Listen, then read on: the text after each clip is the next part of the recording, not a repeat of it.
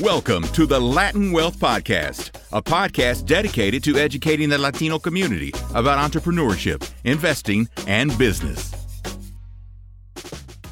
Yo, what's going on, Latin Wealth family? Welcome to another episode to the Latin Wealth Podcast. Hopefully, you guys are doing good. I'm doing pretty good. I'm out here in Florida enjoying this weather, and we have another guest on this podcast today.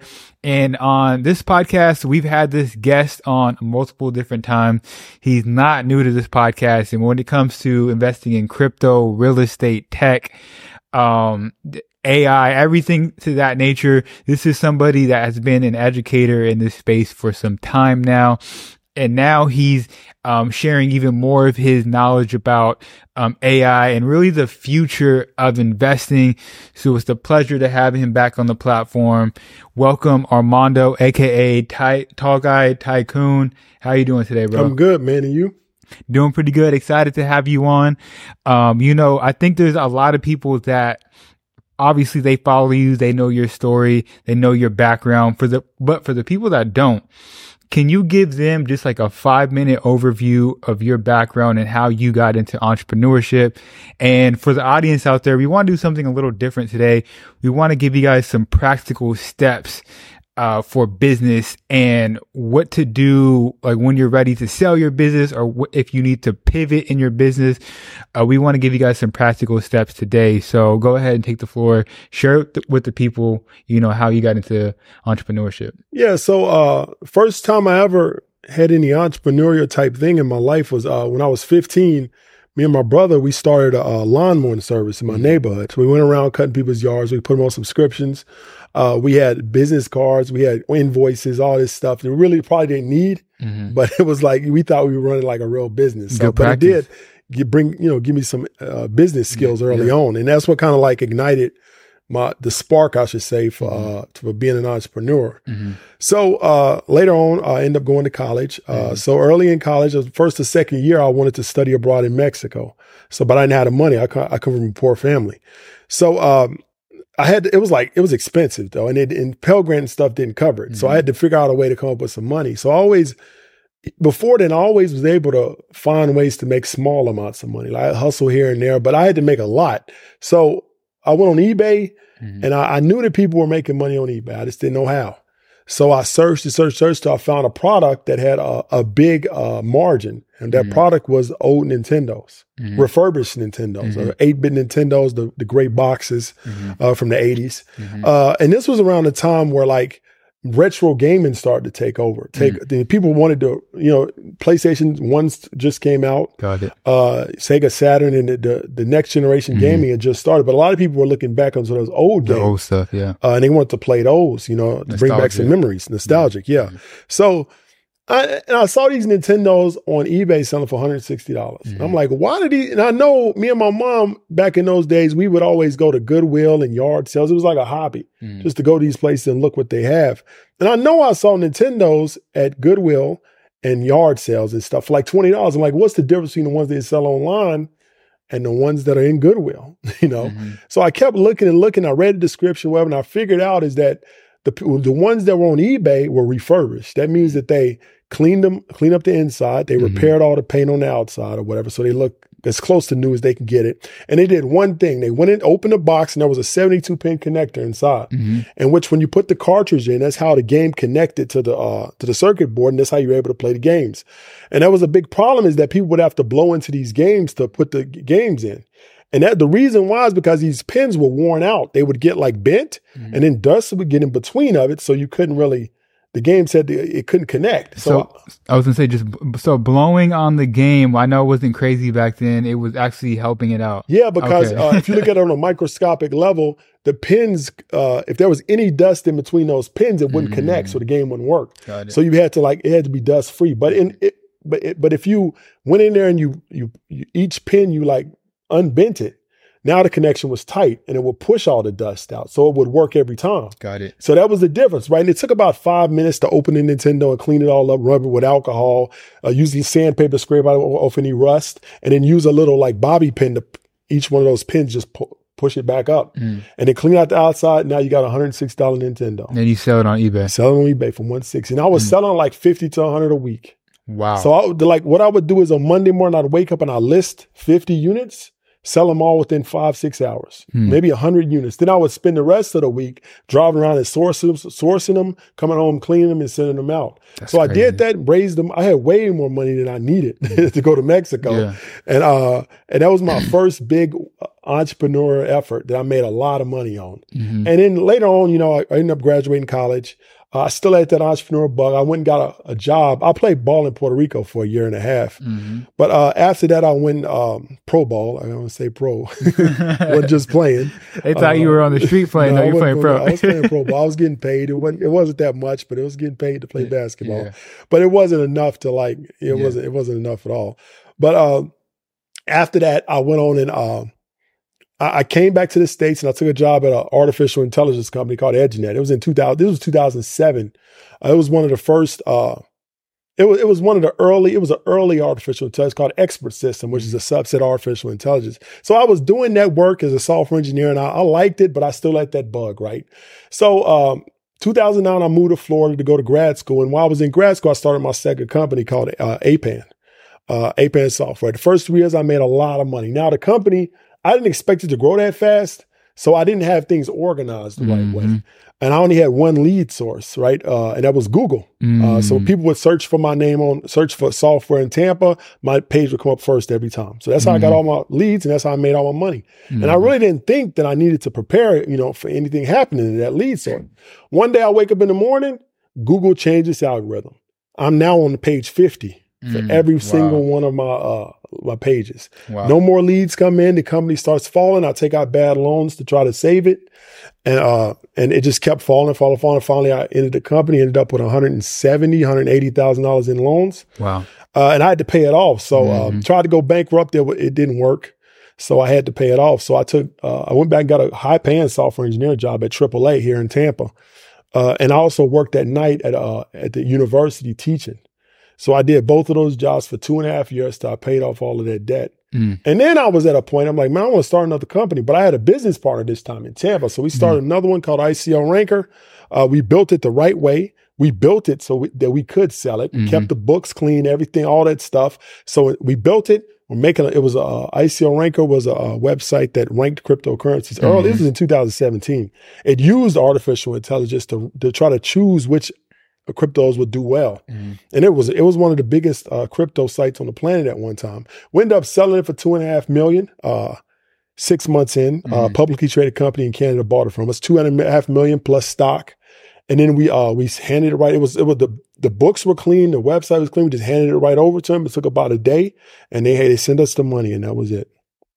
Wow. And I used that money since then to invest in real estate, Yeah. stocks, crypto. Uh, I've done a lot of stuff since then. So Okay, cool. So, so you said a lot there. And the reason why I want to have this conversation, because we've had a couple different people on the podcast come on here and give great information on where to find funding for your business, like how to get funding and how to get started, you know, and we've even had people on here in the midst of entrepreneurship, but we haven't had a conversation of like, uh, when to pivot and how to set up your business so you can sell it uh, and, and exit. And that's something that you talk about a lot. Whenever you start a business, always have the end in mind. exactly. So, I mean, walk us through some of the things that maybe some of the mistakes that you went through in your first business that you knew in the second business that you weren't going to make those mistakes. And just walk us through like the process of setting up your business so you can sell it and you can have an exit. And then we'll have a conversation about like what that exit even looks like. Yeah, so um, always preach you always have to have an exit plan in everything you do. Anytime you make a financial decision, you have to have the end in mind at the beginning. And that's what we had with ICO Rank. I didn't have that with APAN. I was just making money and going day by day. And that was a big mistake because the end comes eventually for everything. So you can either control the end or you can't. I didn't control APAN's end. The the system controlled and they pushed me out, you know. Mhm. So I didn't control that. But with A- I- ICO Ranker, the second company, I controlled how that, that ended. Mhm. That's because I thought from the beginning, I planned it for an end to come. Now, I didn't know what end it would be. I didn't know I would sell it, but I knew that one day I- somebody's going to acquire it. Uh, somebody's either going to invest in it, which means that's an end that people don't realize that is that when a, when you grow a company and, uh, and like Mark Zuckerberg, right? I think I believe Mark Zuckerberg owns fifty percent of Facebook, right? Mhm. His exit was selling half the company, so he's Mhm. half the company is public. That's why it trades on the stock market. Yep. His exit, the reason why he's a billionaire is one because of his company ownership, but two is because he sold Facebook. He Mhm. sold half of it. He still owns majority owner, but he sold it. That's his exit, and that's a form of exit that a lot of uh, people do. Mhm. They when they go to the stock market, it's their exit. So regardless of your exit, you give it to your kids. Your kids may not want your business, Mhm. but that's a big thing that people don't realize. Yeah. So you give it to your kids, you lose it to somebody else, somebody acquires it, or somebody invests in it. Regardless of what for what what, what for those uh, things that could happen, it all has to be the business has to be done in the right way, which means the books have to be clean. Books have to- meaning. The books which means that the money coming in and out has to Yeah. be clean. It can't be an inter, intermingling of funds. I can't. Uh, uh, and a lot of times people don't understand this that it's okay to buy a, uh, let's say a Range Rover on your business. Mm. But the thing about it is, if I'm going to a company, if I'm if I'm planning on selling it, let's say we would have sold ICO Ranker, right? Mhm. And if I would have bought a Range Rover in the first six months, that would have been against the profits of the company when you Wow. sell it. Because comp- when you sell a company, it goes by uh when you sell a company, it goes by multiple, which means sometimes it's yearly or sometimes it's monthly. It could be like 36 months, seven years, or whatever. So it goes by profit or revenue per month or profit per month. So if I, for example, if I use up all my profit going on trips Mm. and uh and buying Range Rovers, at the end of the year, I may I may show zero profit. I don't have to pay taxes, okay? Mhm. But then when somebody wants to buy the company, they say, "Well, why are we going to buy your company?" It says you got zero here. You're going to explain them that that you spent all the money. Mhm. Now you look like a bad business owner. Mhm. No. why would you spend all the money on a Range Rover you didn't need? Now I don't trust the whole business. Yeah, that's interesting So- because you got a lot of people preaching, Yeah, um, you know, to, to write off everything. sometimes. Sometimes it makes sense. yeah, But absolutely. sometimes it's yeah, every everything's not black and white. Mm. Like if you can't spend all the money to show a zero on the tax return because you save your money in taxes, but now nobody's going to acquire the business. Mm. Which you you can make a lot more in acquisition than you could on the day to day profit. You know, because sometimes people, sometimes tech companies sell for ten years of profits. Mm. So you make ten years of what you would have made right now.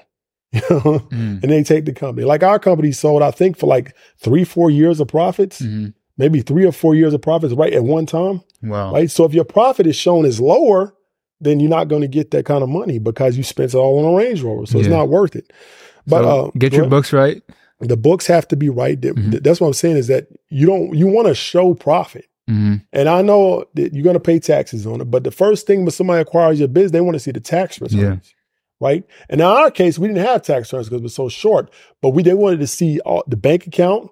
They wanted to see, we took some payments in Bitcoin. So they wanted to see all the transactions in the big in Bitcoin. Mhm. They wanted to see where the money came in and out in the bank accounts. They did a full audit and it took them 60 days for them to do that audit. Mm. So, um, so yeah, so it took them 60 days. They look over every transaction. We had to explain stuff that Mhm. didn't like match up or whatever. And during this time, how were you feeling? Were you guys nervous? Were you like, oh, we're good. Everything's lined up the way it should The be? thing How about it, you- during that time in my mind, I, I just I put it in my mind that there something was going to happen and they wasn't going to buy it. Mm. And the reason I did that is because I didn't want to get let down. And two is I wanted to continue business operations as if that it wasn't going to happen. Because some people would say, "Oh, we're going to sell it, so why even keep trying?" So I kept pushing the page, kept moving it, kept building. Mm, just in Because case. in my mind, I just put it and said, "Look, man, it's a good chance they're not going to buy this." And I did that to convince myself. So my my partner was like, "Nah, they're gonna. Why would they go through this?" And I was like, "Nah, man, they're not going to buy it because I wanted to make sure I kept pushing in case Mhm. they did. They chose not to. Mhm. But they, when you do a, a due diligence, they send you. You have some earnest money, and that money is uh. So they've already put some like ten percent down. Mm. So then they're able to see the books and they'll do all this stuff. So oh, so they'll send that 10% and they'll say, look, we're interested in buying the and company. getting held with the broker. Got it. So the broker has that money. So most of the time, if somebody goes down that path of due diligence, they're going to buy it unless you've done some kind of crazy, Mhm. you know, uh, fraud or something doesn't doesn't look right. They've already saw most of it. So this is just to make sure they're making the right decision, make sure there's nothing attached to the business, making sure the money is what you say it is, and then they buy it. So that's the due diligence part. Uh, and so during that part is like you just have to answer questions or whatever. At the end, they say, "Yeah, we're going to buy it." And Mm. uh, in this case, they actually low, we were going to get three million, but they lowered it because uh, one of the things in due diligence is they try to find ways to devalue your company. Mm. They will look for ways to devalue it, right? So what happened is that the month before we sold it, our profit dropped a little bit, so that Mm. affected the multiple. So we end up losing five hundred thousand dollars because because Wow. one month it dropped a little bit, and they would Mhm. not budge on that. Wow. Right, so we ended up sell, losing five hundred thousand because the multiple drop. I mean, the, uh, the last month profit dropped right before they closed the sale. So how does that negotiate? Is, it, is this nego- go- Is there a negotiation this whole time, or is it just like, hey, this is what we're gonna give you, and that's it? It's an original negotiation. First, they t- you put it up uh, for sale, what you want for it. Then they say, yeah, we're going to buy it or whatever. And then Where do you uh, put it up for sale at? Uh, through a broker. Got it. They have business brokers. So uh, people just like a real estate agent, they have Mhm. people that broker. That's all they do all day is broker businesses. So you have a business broker. That's why it's good to have relationships with people Yeah. uh, because um, you get the right business broker with the right connections. You can sell it for a lot more than like throwing it on Flippa or something. Like Flip, I don't know if people don't know, but Flippa's a site Mhm. where you sell uh, websites at. Yeah, websites. Yeah. Yeah. but if you it's bet you get more if you go through a business broker Mhm. or a website broker.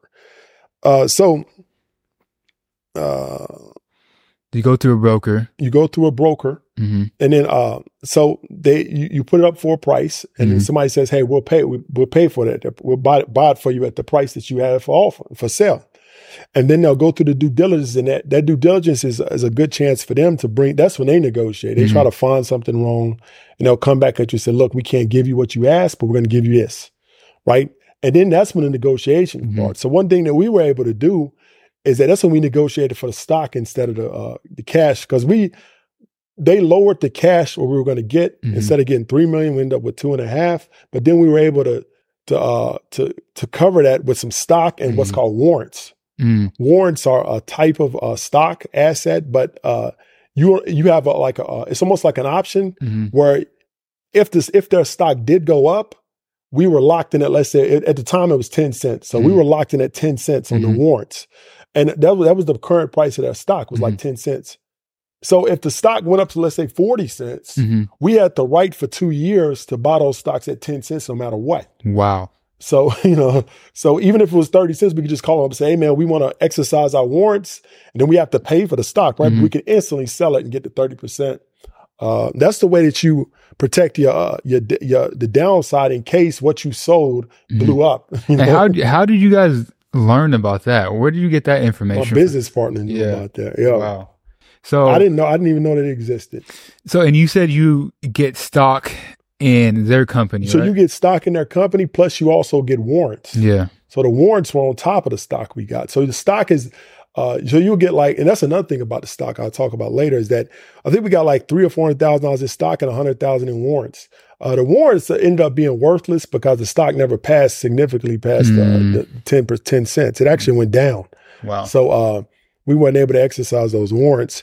But uh, the stock we ended up selling and we made good money on that uh, because we got the stock for nothing. Mhm. So it's free stock, you know. Yeah, so free money. you just say whatever the price is, it don't matter.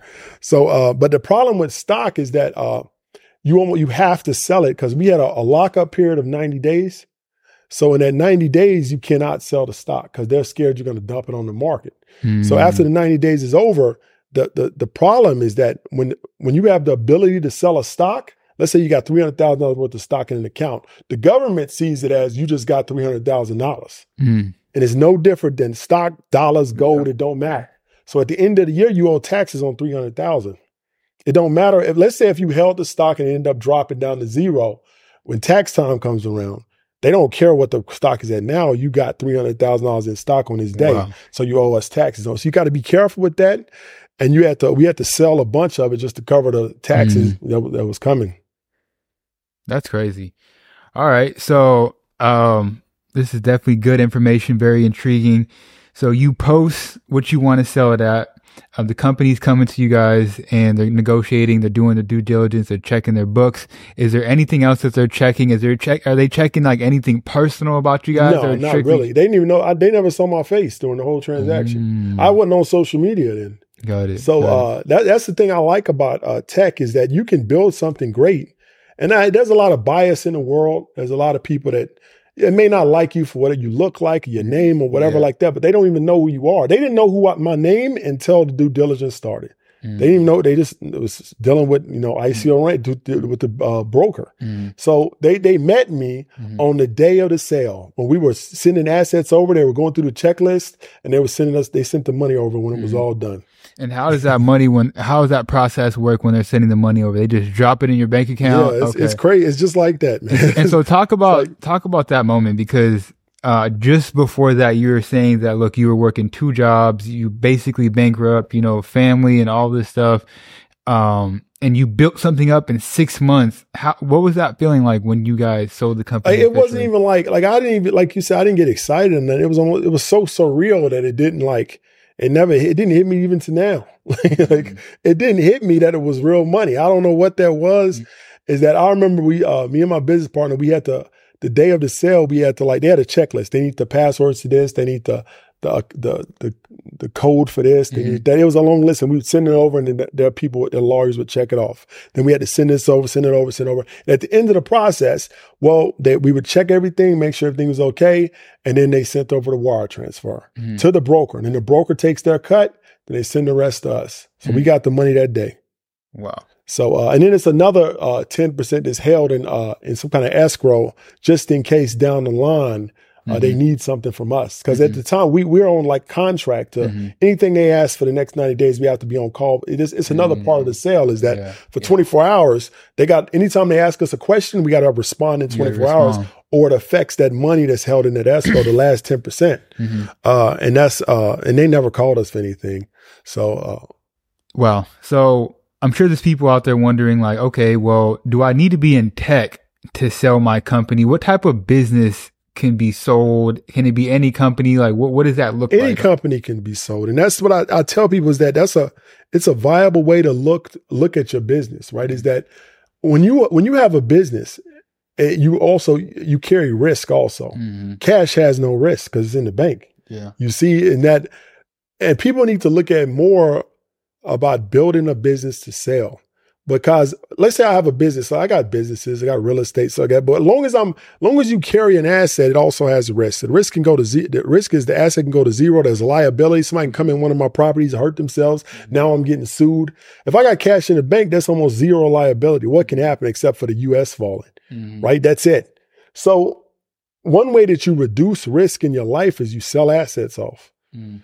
And uh, in a business is an asset. So uh, I don't like a lot of people say, "Well, I'm gonna keep my business. I'm gonna let nobody get it." But as long as you carry it, you also carry that risk.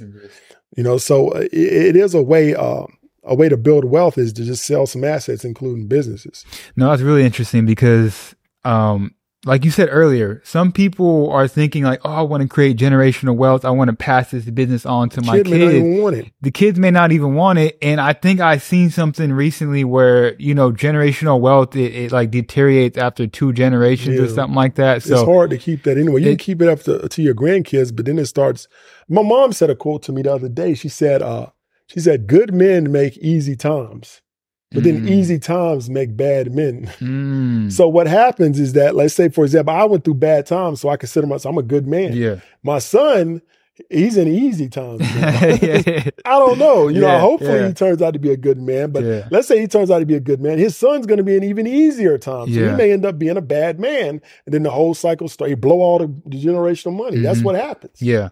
Is that he don't know about saving money and Mhm. struggling. He just gets the money and just blows it all. Yeah, absolutely. So look, take us back to the first business. You know, what are some of the mistakes that you made in that business that you would recommend to people out there to prevent or even in the future that you know, like, okay, I've made this mistake before. I'm not doing that again. Give us like three mistakes that you, you made. I thought about this a lot, Mm. a lot over the years.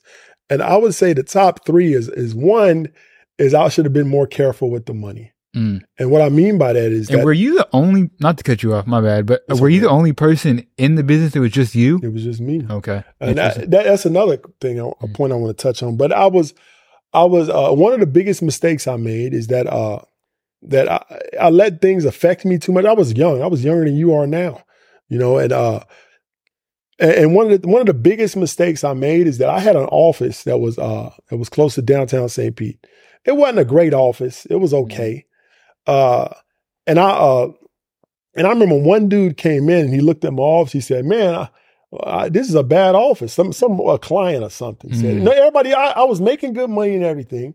And one dude said he didn't like the office, so he didn't trust me to do business. Wow. You know, and I, I let that one dude get in my head. Yeah.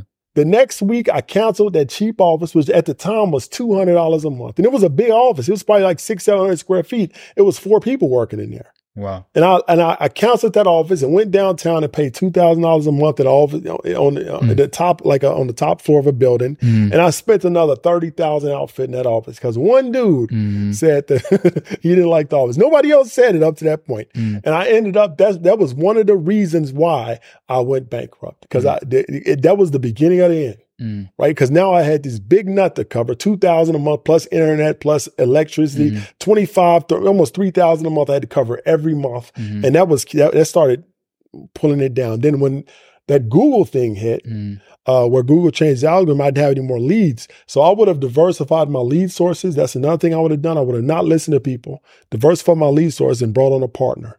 So the Mhm. next business I had a partner, which, like you said, how did I know about the warrants? He told me. How did I know about all this other stuff? He told me he was somebody else there that had a, more experience in things that I didn't have experience in that helped guide me. Uh, and I guided him too down the tech path. Mhm. So now you got like a convergence of two people who know what they're doing, and it's hard to break it when you got two people that's going forward. So those three things, I would have stopped. I would have uh, paid closer attention to the bottom line, which is the money. I would have diversified my lead sources, and I would have gotten a business partner earlier. So I want to dive into the business partner thing, right? There's because the way I look at it is a business partner can almost be like a it, it is a relationship, right? So, and I, I think I, I heard something where most partners business partnership actually don't end up working out. What was it between you guys that made it work? Are you guys like two completely different people, so yeah, it kind of attract? You know, what, what was it that made you I guys think work? well, well, me and him work out, and we got several businesses now that we work on together. Uh, we work out because we're in different. We go down like like his field of of expertise is not my field of expertise at all. Like he, I don't know when he talks about this stuff. I don't know what he's talking about. You know, so he can. I just let him handle his stuff hundred percent. He lets me handle my stuff hundred percent. So we don't have any arguments. If you got somebody that's too alike like you are, you're gonna have arguments. Mhm. I think we should do this. No, I think we should do this because both of y'all are experts in this same Yeah, thing. yeah. And that's what people naturally do, right? Is they get a business partner who are their, their friends, their cousins, Your somebody they knew from college. Now, those people are going to be more uh, almost exactly like you. Mhm. So that's what's going to cause the conflicts. Mm. And then they try to be friends with that business Mhm. partner. Now, me and him are friends now, but at first we didn't like, we wasn't really friends. We Mhm. didn't hang out. We hung out because over so many years of doing stuff together, now we became friends. Yeah, they say We weren't friends at first, though. they say people that you make money with become the best friends. Yeah, You know what I'm saying? Um, so did you guys? Uh, Was there any ego there, or was there anything like I got to understand his personality trait to, or it was just kind of more natural? I would say like the first two weeks, it was like uh, we're trying to figure out each other in the Yeah. relationship. I remember it being some tension there, but after we kind of went down our own lanes, after like a couple of months, it, it was no tension or anything after Mhm. that. So when you guys sold, fast forwarding a little bit, when you guys sold the company, you guys split the profit 50 50? Yeah, it was 50 50. Okay, cool. And so what I want to talk about now is so you have found uh, some a lot of success, and you know people hear like two and a half million dollars. You know that's that's pretty good money. That's life changing money. And you and I were talking in the car, and you were like, "I'll keep working as long as I can." Right? I don't see retirement Yeah. anywhere, right? I enjoy what I'm doing. I'm curious, like what uh what advice would you give to people out there that hear that, right? They hear like you enjoy working and there's people out there that absolutely hate what they're doing. How can people take the steps to get to the point where they enjoy what they're doing and they can wake up whenever they want and do whatever they want? Uh, I, I would say like you have to have some passion for something. I'm gonna tell you this right now is that I've heard people say things like, uh, "Man, if I ever got a million dollars, I'd be done for life. I'll just put it into a like Mhm. some kind of account, and I would just Mhm. live off the interest." But the thing about that, having that kind of thinking will never get you the million dollars or the two million or ten million, or whatever, because you remember you're in competition with other people. Everything you do, every dollar that you make is is competition for that Mhm. dollar. And there's people like me out there that say, I'm never going to quit. Mhm, you know, so I'm going to keep working and working regardless of how much money I got. mhm, And you're going to give up soon as you get it. mhm, So the kind of mindset that would make you say, I'd give up soon as I got it, you would never get there. mhm. Right? Because most people who are successful, they don't want to quit. Why would I want to build up a lifetime of skills, a lifetime of knowledge, a lifetime of talents that one day I get some money and say, I'm just don't want to do it no more. That mm. doesn't make sense. It's not even fair to your to, to society itself, really. Mm. Because if I built up all these skills, why would I at 41 years old just say I don't want to do it no more? Mm. You know, I may take a break for a couple of weeks or something, yeah. but I always want to do something and want to make money, uh, and not even because I need the money, just because I like making it. Mm. It's like a video game. It's like the, the yeah. score keeps going yeah. up, right? Yeah. The better you do. Right. Absolutely. Wow. Um, so I'm curious, is, is there anything in the right, currently that you're working on that you're trying to build up and eventually sell? Are you thinking about that right now? Yeah, there's a couple of things. Yeah. Uh, we're working on a, uh, me and my business partner. We got two things and three things we're actually working on. One is a uh, is a cycling studio in Odessa, Florida, mm-hmm. uh, that's completely automated. Right, mm-hmm. so is that there's no staff. Uh, you walk in. It's almost like a. It's like it's almost like Peloton, but in real life, mm-hmm. right? Is that you walk the the the, the cyclist, uh, the main cyclist or the trainer walks in, scans in, the door opens, she gets in there, her class starts. The people come in, they scan in, mm-hmm. uh, the computer gets them, uh, tells them which bike to go to or whatever.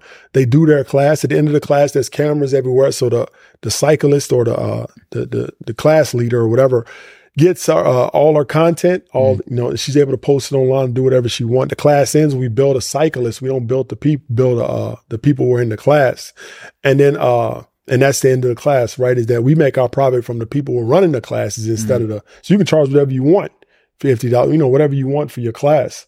Uh, but we just charge mm. you for mm. using the studio, using the space. Yeah. Okay, cool. And uh, and also delivering those uh, video files to you. And so with that, you obviously have an end in mind with that, and you probably yeah. want to, I'm assuming, make sure it works. Maybe uh, multiply the success. Maybe do it in other areas, and then. So our, our plan for that is to franchise it. So we're, that's what I'm saying. From the beginning, when we starting the company, we're starting it with a franchise model in mind, mm-hmm. and that's what I'm saying. It's very important to start a company with the end and out, and and because we're, that's why we're working on the logo and the design and making sure that design is repeatable mm-hmm. and making sure we we write down everything that we're doing, who we use or whatever, make sure we got in the list. So when we do decide to franchise it, mm-hmm. all that we can say, hey man, here's the list, here's what, who we use, here's the logos, here's everything you need to franchise this model. Mm-hmm. So it, it, has to be done from the beginning. If not, it's a it's a bunch of mess.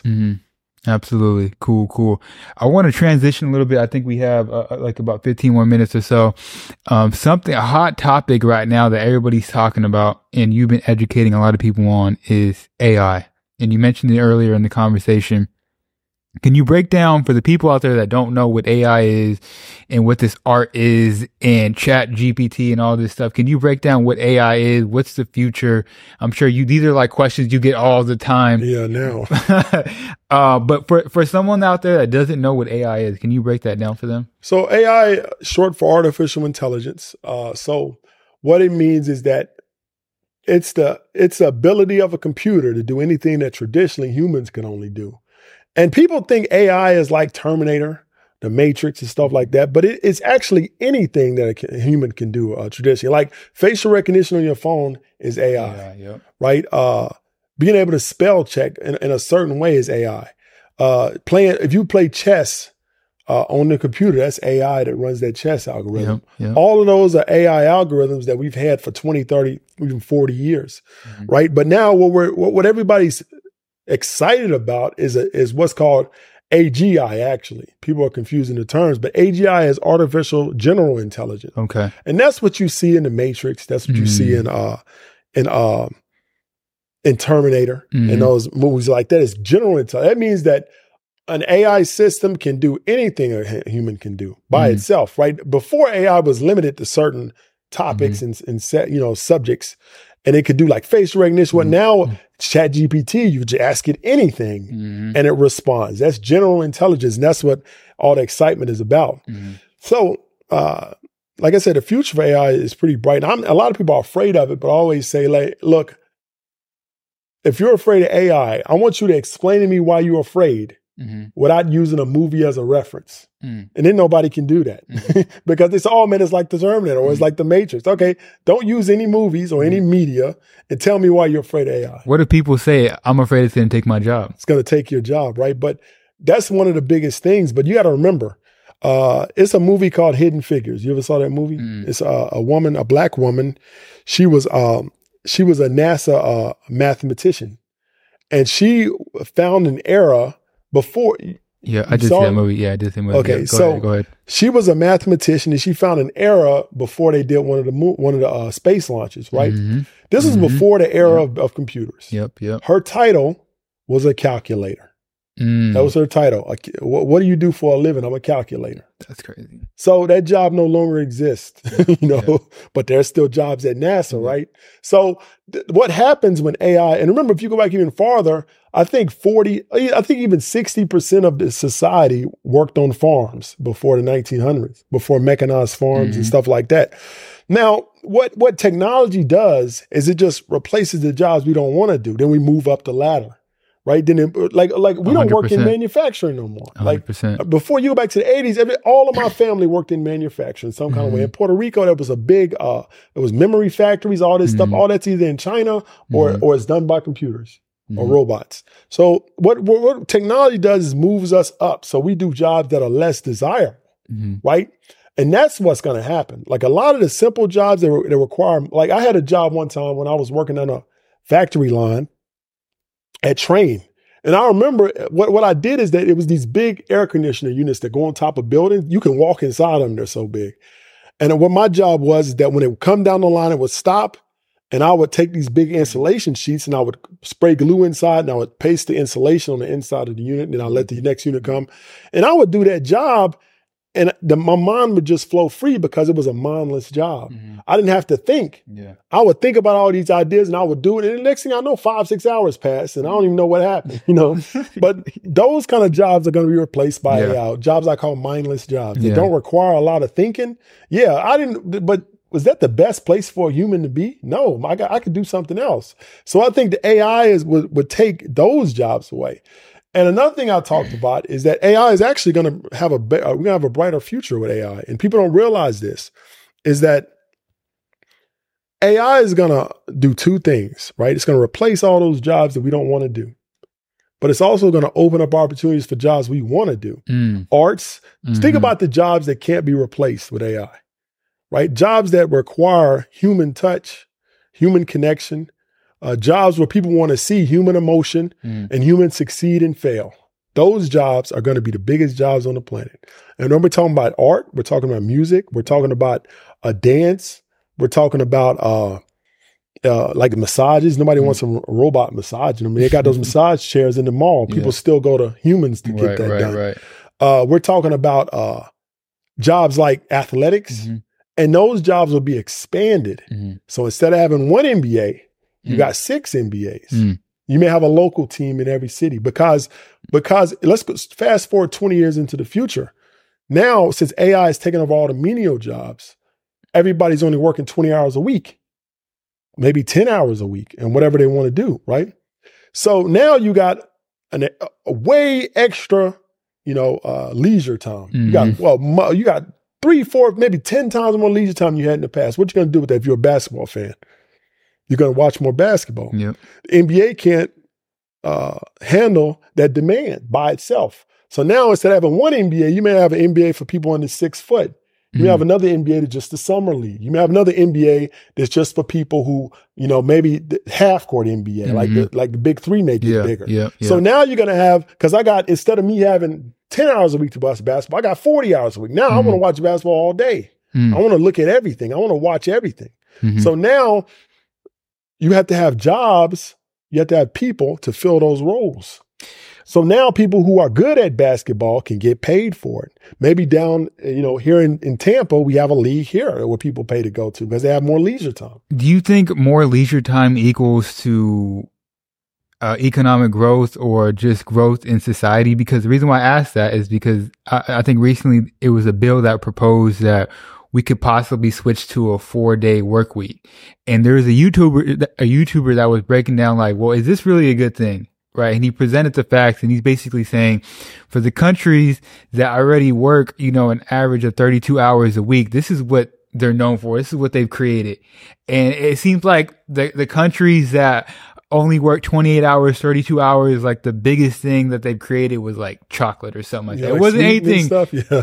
innovative was what I'm saying. So, and he wasn't saying like, yo, see. we should work five days a week or whatever. But do you, uh, my question is, do you think more leisure time is going to equal to, you know, Yeah, but more I, innovation? I think what he's referring to is like competition among countries, right? If that one country has their people working six hours a week, another one has 30, of course that country is going to win. But if AI is spread all over the world, everybody drops 50%. percent Mm-hmm. So the United States may be working 25 hours a week. Sweden goes down to 15. Mm-hmm. So Sweden still won't beat us. Because if you go back 100 years, people work six days a week. That was that was normal. Yeah. 10 hours a day, six days a week. That's fact. You know, and now we work less because we have less time, more time. Yeah. So I think because technology takes over a lot of the repetitive jobs that we needed people before. Yeah, absolutely. Cool, cool. Uh, transitioning a little bit, I want to ask you, what does success look like to you nowadays? Because I'm sure when you were in your 20s, when you were my age, success looked different. Maybe it didn't, but what does success look like to you now? And how does it different from, you know, back then? Uh, when I was younger, I don't think I ever like try to define success really.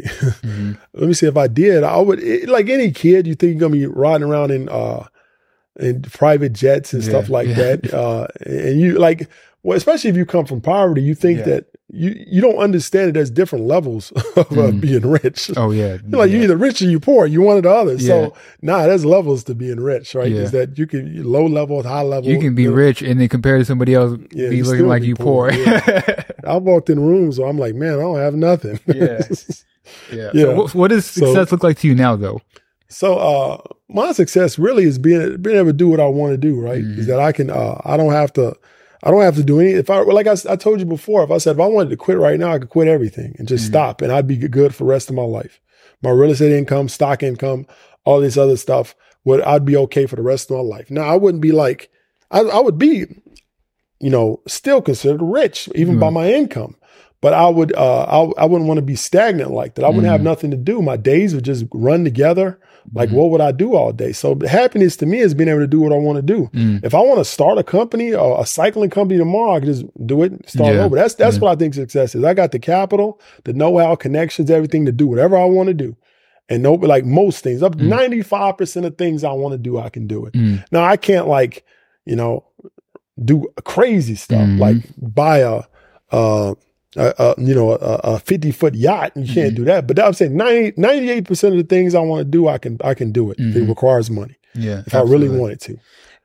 I was gonna say, even with the 98 foot yacht, I mean, you probably have the connections that can probably get the capital to eventually do it if you yeah, really if wanted I really to. wanted to, Yeah. yeah. So I, it would Uh, take a while. It wouldn't be instant, but Absolutely. like I fifty, I'm saying like one of those huge ones. Like fifty foot's not Yeah, that big, yeah, really. 50. I could get that, but I'm saying like the ones like Leonardo DiCaprio's. I don't know if you saw it. It's like Mhm. 200 feet, Mhm. all black and got all, you know, all Yeah. the helicopter on top. Nah, I couldn't get that now. Yeah, that's crazy. Uh, okay, you know, wrapping this thing up, you know, one thing that we always ask our guests on the podcast, I'm gonna put you on the spot now, right now. Who's one person that needs to be on the Latin Wealth podcast? Uh, uh, there's a there's a guy in uh, Miami called uh, uh, Cristo Crypto. Okay. And uh, I like him a lot. He kind of like does crypto, but he also uh, combines uh, Christianity. Oh, And, uh, So interesting. he's a good dude. So Interesting. He would be the, a good one. Okay, we got to we got to link up with him. Um, but yeah, uh, wrapping up this podcast. Thank you guys for tuning into this episode. A lot of great information on this episode.